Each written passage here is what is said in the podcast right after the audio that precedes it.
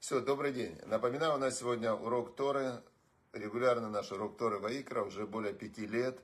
Мы изучаем э, недельные главы Торы и мы изучаем Мишлей, притчи, разные, разные части устной Торы для того, чтобы понять, что Бог от нас хочет и, значит, как, выполняя Его волю, организовать прекрасную жизнь себе, своим близким и всему миру в целом. Это как цель которую мы перед собой ставим, донести свет Торы до каждого, каждого темного места в этом мире. Итак, значит, сегодня 21 глава Мишли. Э, бывают дни, когда я работаю, вот сейчас я здесь в Вене, прям с утра до вечера я работаю допоздна, и поэтому мы изучаем только Мишли, потому что Мишли мне я могу хорошо подготовиться. А недельную главу надо глубже готовить, поэтому я вам ее не рассказываю, чтобы не, а, не рассказать что-то не то.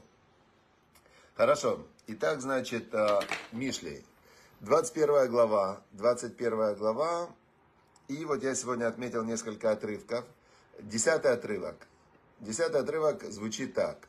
Звучит так. Значит, а, десятый отрывок говорится что, сейчас, секундочку, что у злодеев есть такие люди, которые называются злодеи, да? Значит, э, нефеш раша и втора лоюхан бейна вреу. Значит, душа злодея, говорит нам царь Соломон, хочет зла и не найдет милости в его глазах ближний его.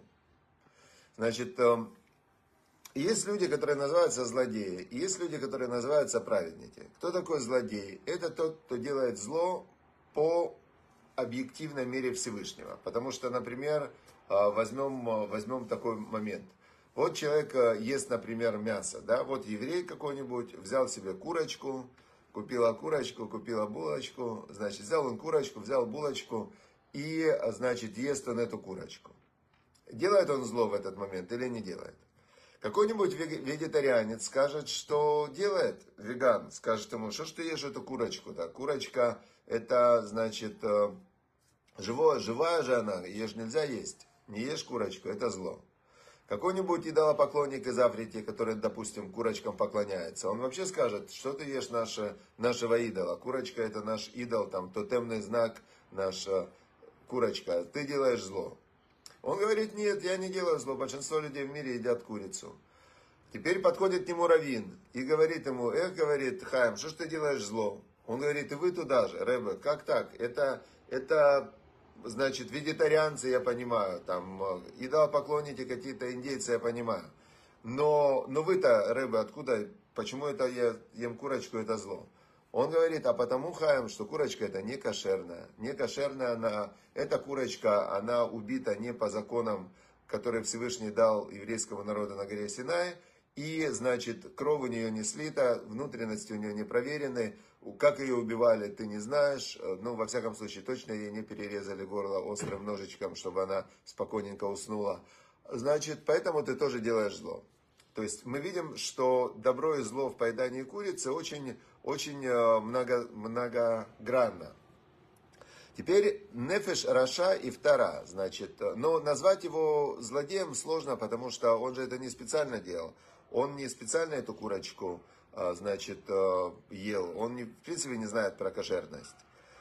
Хотя, если, например, человек не специально кого-то убил, он не знал, то его все равно судят.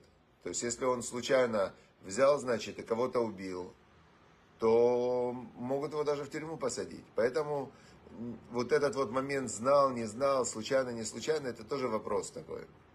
Но здесь говорится, царь Самон говорит про злодеев, которые осознанно, зная, что делают зло, они хотят делать зло. Значит, душа злодея, она стремится, вожделеет делать зло. Значит, нам сообщает царь Соломон, что есть такие люди, как Чикатило, который ездил, вы, годами выискивал своих жертв, убивал их жестоко, маньяки разные и так далее. Есть люди, которые, а, как бы, у них вот это вот зло, это то, чего они вожделеют. То есть они по всем показателям, они хотят делать зло. Лою хан навреу. И ближний не будет э, приятен в его глазах. То есть здесь он нам сообщает вот такой интересный момент. Я как-то спрашивал, вот есть люди, которые лидеры такие, да, там, например, был Пабло Эскобар, да, он был лидер наркоторговцев, лично убил тысячу человек, да, а, значит, были такие лидеры, которые были, ну, Гитлер, чтобы стерлось его имя, а, значит, а, как они, эти люди, они относятся к другим людям.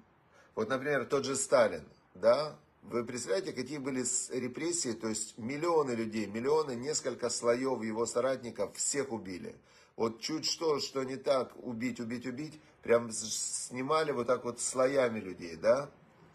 Значит, э, царь Соломон нам говорит здесь, не найдет милости в глазах его ближнего. То есть нет у них ближних, нет у них э, друзей, нет у них... Э, то есть если человек, он в его душе есть стремление, сильное стремление к злу, то это стремление, оно как лучами распространяется. И э, есть известная такая притча, когда, когда, значит, змея, по-моему, просила перевести себя, змея, то ли она тонула, то ли какой-то остров затопляла, или скорпион это был, скорпион.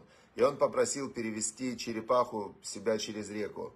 И черепаха его спасла, перевезла его через реку, а там в этой притче, я не помню, или змея, или скорпион, и он ее, эту черепаху, в конце убил. И она ему перед смертью говорит, черепаха, значит, как же ты меня убил, я же тебя спасла. А эта змея или скорпион говорит, а ты не знала, что я змея? Ну, то есть, ты как вообще думала, что я вдруг поменяю свою природу, когда меня спасла? Ты этим как-то меня э, рассчитывала изменить, мою природу, да? Вот здесь царь Самон говорит, что если он злодей, он злодей. Все. То есть это уже печать, и ты должен от него ожидать соответствующего поведения.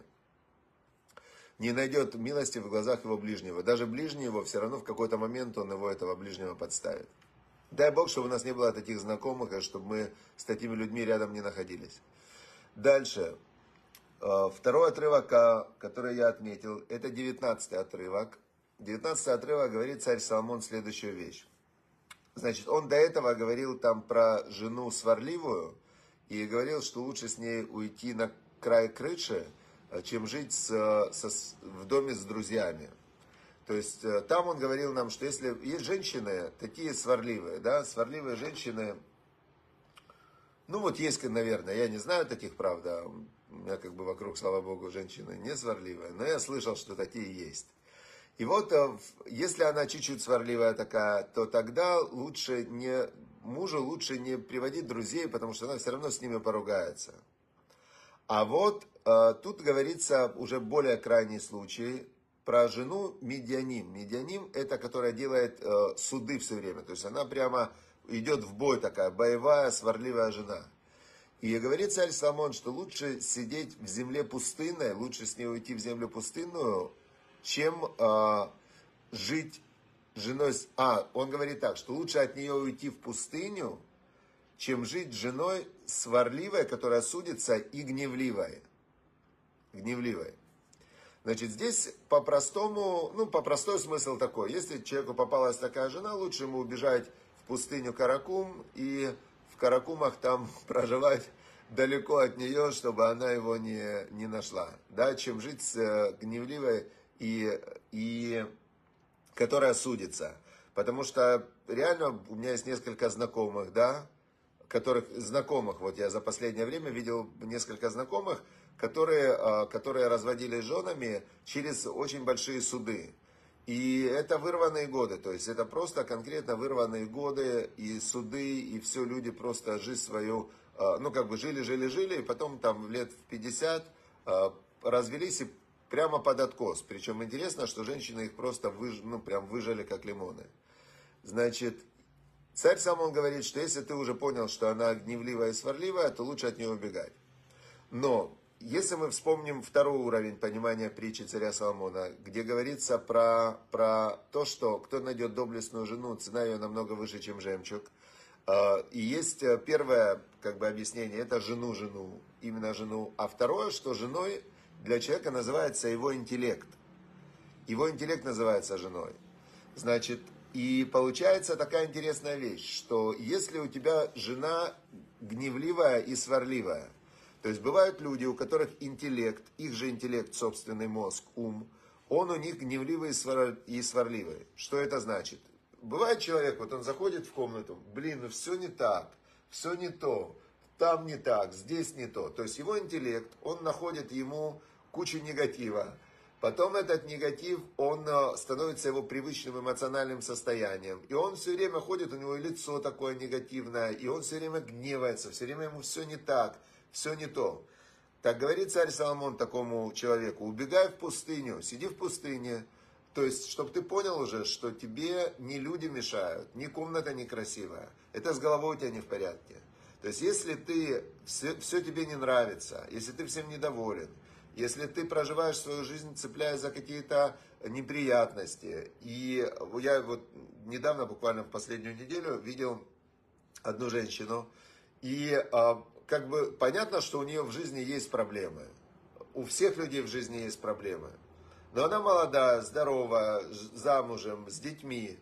И я такого лица э, неприятного не видел, ну, годы уже, да. То есть бывает, что у человека неприятности, ну, какие-то там жизненные трудности, но он все равно улыбается. Другую женщину я видел буквально тоже пару недель назад. У нее, не дай бог, чтобы у кого-то были такие проблемы в жизни. Не дай бог, я бы никому не пожелал. У нее улыбка с лица не сходит. Она веселая, счастливая, улыбается и так далее, хотя у нее страшные, страшные в жизни проблемы. Другая, у нее вообще очень маленькие относительно той проблемы, но у нее устойчивое, негативное, такое прям страшное лицо, которое просто ну, жуть какая-то. И это о чем царь Соломон говорит. Не, а, если тебе попался интеллект, который во всем видит негатив, гнев и так далее, убегай в пустыню. Обрати внимание, что не люди тебе мешают – не ситуация тебе мешает. Это у тебя в голове такой взгляд на мир, который тебе мешает. Так, э, это второе понимание отрывка, что лучше жить в земле пустынной, чем женой сварливой и гневливой. Понятно, да, идея? Хорошо. Третий отрывок, который мы сегодня разбираем. Значит, Родев цдака вахесет имца хаим цдака вековод. Тот, кто гонится за цдакой, милосердием, э, тот, кто гонится за цдакой и хеседом, значит, он найдет жизнь, милосердие и почет. Значит, э, вообще цдака слово, оно очень непонятное на иврите. Слово цдака, мы привыкли, цдака это милосердие. Ну, как бы милостыня, да, ты даешь цдаку, ты кому-то помогаешь, даешь цдаку. Но само слово цдака, его перевод, цедек это справедливость. Очень странно, почему, когда я кому-то помогаю, я этим самым устанавливаю справедливость. Слово хесед, милосердие, оно имеет в виду беспричинное милосердие, ну это и есть милосердие. А почему цдака, а, справедливость, когда я даю кому-то деньги, это называется цдака. Значит, мне кажется, что здесь ответ такой, что то, что человек утром проснулся, и то, что он вообще живой, и то, что у него есть работа, две руки, две ноги, глаза работают, иммунитет работает, мы воспринимаем это как, э, типа, так должно быть, это норма. Но, а с какой радости это норма? У кого-то не работает, э, там, кто-то слепнет, не дай бог, у кого-то иммунитет не работает, у кого-то там опухоли, кто-то молодым умирает, у кого-то страшные, ну, вокруг, посмотрите, очень много вокруг людей, которые хорошие, добрые, прекрасные люди, и у них что-то случается, организм перестает работать, да. И то, что есть работающий организм, это, это милосердие со стороны Всевышнего. То есть э, человек, он не принимал участие ни в своем рождении, то есть тебя родили, ни в своем э, взрослении, тебя родители кормили, поили, там, на руках носили по ночам, ни в своей вакцинации, да, нас в детстве спасали от разных заболеваний какими-то, не было бы пенициллина, половины бы из нас сегодня не было бы, уже бы были бы мертвые от простых каких-то болезней. То есть то, что человек э, живет, можно воспринимать как норму, можно воспринимать как проблемы. Есть такие люди, которые утром проснулись, Как дела? Проблемы. Уже у него проблема, что ему вздохнуть надо. А можно воспринимать как благодарность э, Всевышнему. Вау, я дышать могу. Классно, я видеть могу. Прекрасно, у меня вообще уши работают, мозг работает. И вот в этот момент, когда ты помогаешь кому-то, это перестает быть милосердием, это становится восстановлением справедливости. Потому что когда Бог тебе дал, то ты, э, когда помогаешь другим, ты являешься проводником вот этой божественной воли. То есть ты как бы восстанавливаешь справедливость, ты не свое даешь. Как царь Давид говорил, дай Богу из его, что и ты, все, что у тебя есть, его. Это не твое. И вот в этот момент сдака становится справедливостью. Бог тебе дал возможность выполнить духовное действие и получить через выполнение заповедь сдака вечную жизнь. А, а ты это тоже должен за это благодарить, да, как мы за любую заповедь благословляем Всевышнего, спасибо, что дал нам эту заповедь. Теперь, э, если глубоко понять этот отрывок, 21 отрывок 21 главы, значит, э, то вообще это бинго, да, это в жизни это бинго. Тот, кто гонится за цдакой, чтобы давать людям цдаку, помогать людям, и хеседом, и за милосердием, он хочет давать людям, помогать людям, он найдет жизнь, жизни потому что в иврите нет слова жизни, есть жизни. Он найдет жизни, у него будет жизнь в этом мире очень хорошая и жизнь в грядущем мире. Цдака, Всевышний даст ему очень много тоже справедливости. Вековод и почет, его будут люди почитать, уважать и любить. Как это работает? Значит, с точки зрения психологии, у человека есть э, потребности, разные потребности, которые он должен удовлетворять. И у человека есть какие-то цели, а, ценности, то, что для него важно, которые он себе придумал. То есть все ценности придуманы, все цели придуманы, все планы придуманы, все, что человек в жизни хочет, все это придуманное. Он у себя в голове напридумывал и дальше живет в своей вот этой вот модели мира, в своем сериале. Каждый живет в своем сериале, и все зависит от восприятия. Да, это моя дочка любит говорить, что все зависит от восприятия человека. И вот, э, значит, человек один говорит, прочитал он 21 глава, 21 отрывок и говорит, я буду гнаться за тем, чтобы помогать людям и делать людям добро. Вот моя цель. Вот этим я хочу в жизни заниматься. Я хочу людей вокруг меня инспайра, их вдохновлять. Я хочу людям улучшать их жизнь. Я хочу сегодня утром прочитал коротенький такой рассказик, успел, как э, в доме престарелых жил один учитель. И он уже давным-давно он был в этом доме престарелых, жена умерла 7 лет назад, он один, дети жили где-то далеко. И вот он живет один и думает, что вот я всю жизнь э, был учителем в школе. И, значит, а сейчас я остался один. Вот у него все дни такие, ему грустно. И тут вдруг звонок, и звонят ему один из учеников, которого он обучал в школе, звонит и говорит, мы с друзьями хотим, с одноклассниками, хотим к вам прийти проведать. И, значит, приходит он, еще 10 человек одноклассников, и они этого учителя благодарят э, за, то, за тот вклад, который он сделал в их жизни. И, ну, не знаю почему, меня это очень расстроило. Такие истории, они как бы мирагеш, рас, э, как сказать, рас, растрогать, да, что этот учитель потом до конца жизни, он, эти фотографии, это было для него самый радостный момент в его жизни. Теперь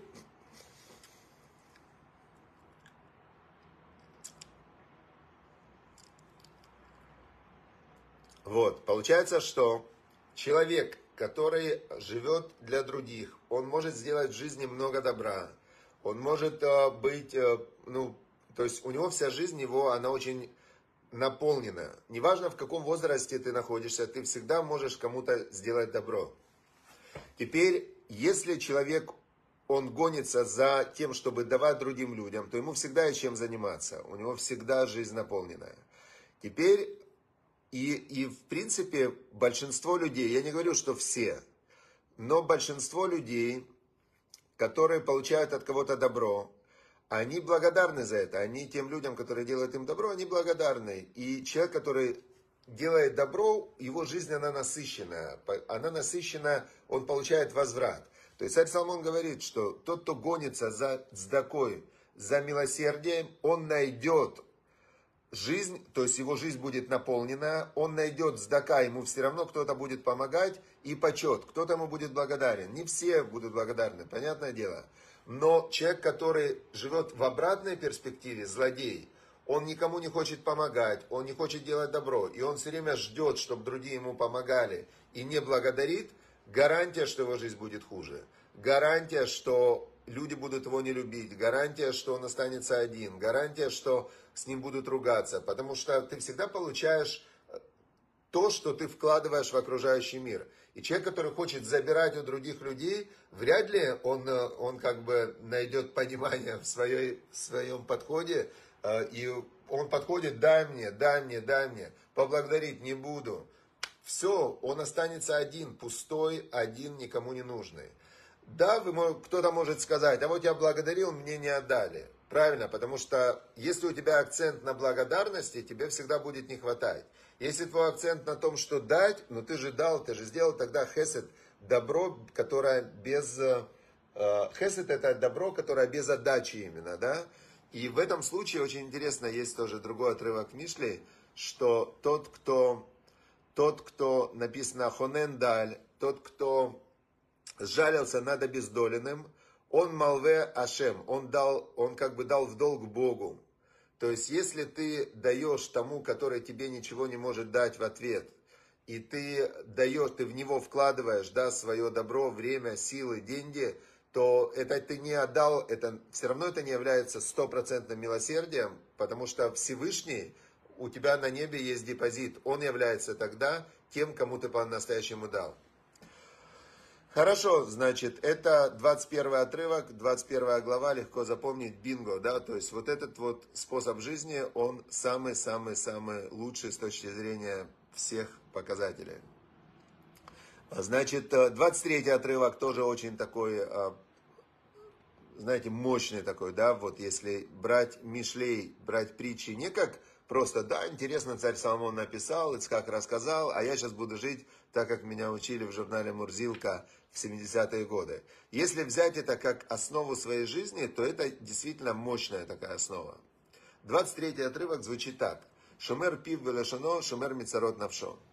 Тот, кто сохраняет свой род, и тот, кто сохраняет свой язык, он сохраняет от сорот, от неприятностей, от страданий свою душу.